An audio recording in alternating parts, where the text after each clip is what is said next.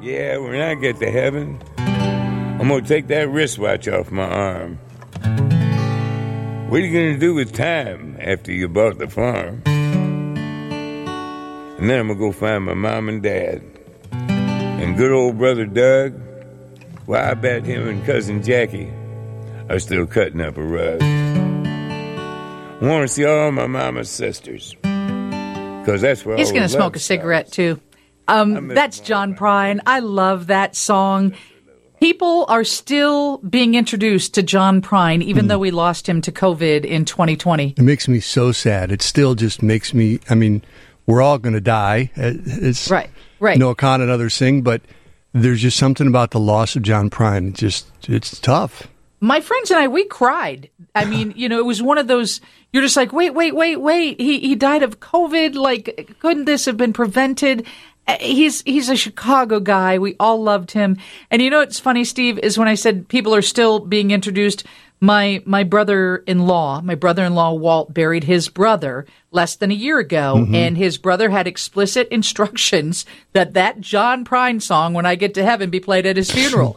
and so my brother and sister-in-law came back and said, "Have you ever heard of this John Prine guy?" I'm like, "Oh my gosh, how do you not know John Prine?" He sings uh, "Clay Pigeons," which isn't his song, and the songwriter was from Austin, Texas. Ended up being murdered. I don't remember. It was a very odd story, but he talks about sitting in the back of a bus, not talking until he's got something to say, and uh, he just was so wise and delivered songs with you as if he was your friend sitting next to you. Yeah, in a way that we would never be able to articulate. It's, No. It was certainly, um, he was a poet and he was a Chicago mailman before that. Uh, Holly Gleason is the editor of Prine on Prine, interviews and encounters with John Prine. Holly, as you can tell, we're, we're big fans and, uh, based on the book, I'm guessing in part you're a big fan too, right? Well, yeah. I, I mean, I joke that John had a hand in raising me, so um, he was a big part of my life for sure. Yeah, that's what I hear. That's what I hear. So tell me about how John Prine was a part of your life. Um, I was a baby rock critic, kind of almost famous muck too, and I was supposed to interview him for the Miami Herald for a show he was doing in West Palm Beach, and we talked for like two hours. It was talk to your best, your favorite uncle, and then I took a job at the West Palm Beach paper, and my story got spiked. And when I went to apologize to him, he kind of laughed and said, "Well, then."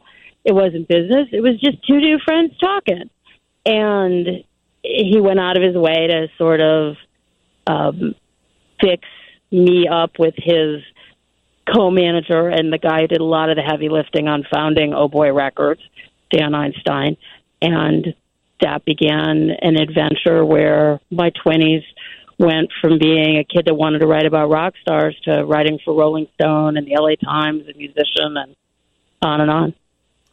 He was the guy that we all thought he was.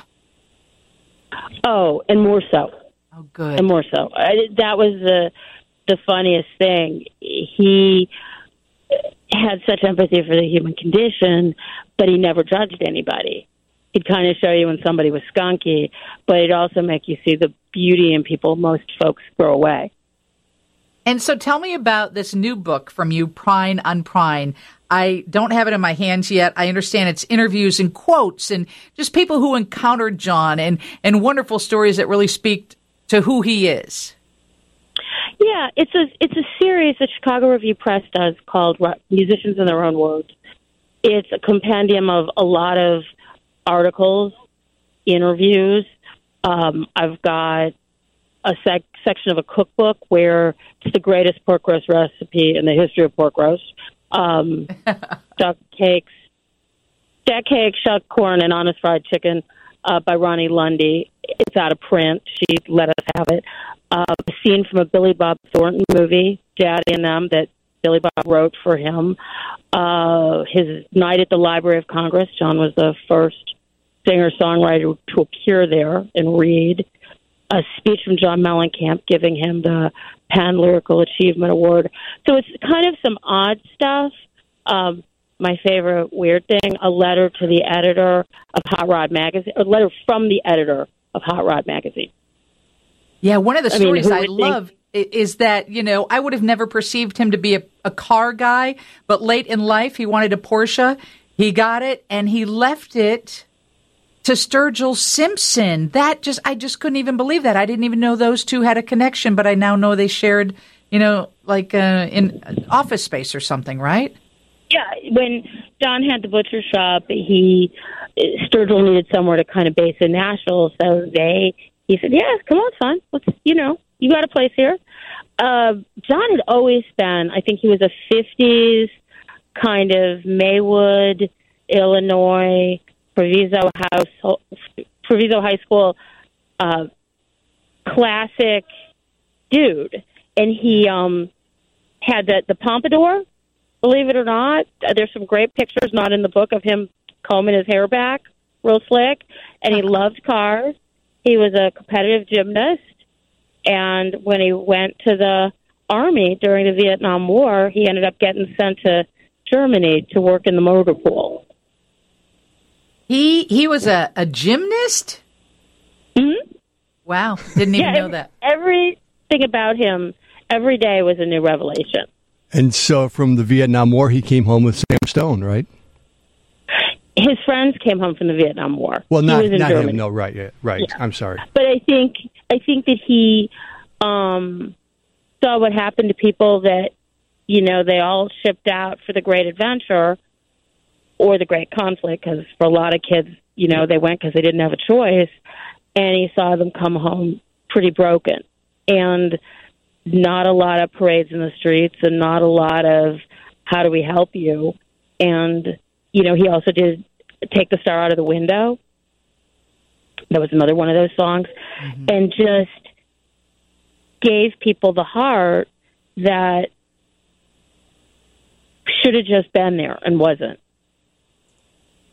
What a what an amazing man! And I don't know if you were listening in when Steve and I were saying. I mean, everybody we know cried the day that we found out that he died. It was just heartbreaking. And as someone who was very influential in your life. I can't imagine you probably carry that that heartbreak with you today, but I'm intrigued to grab the book and to read all the quotes and the stories and what you shared.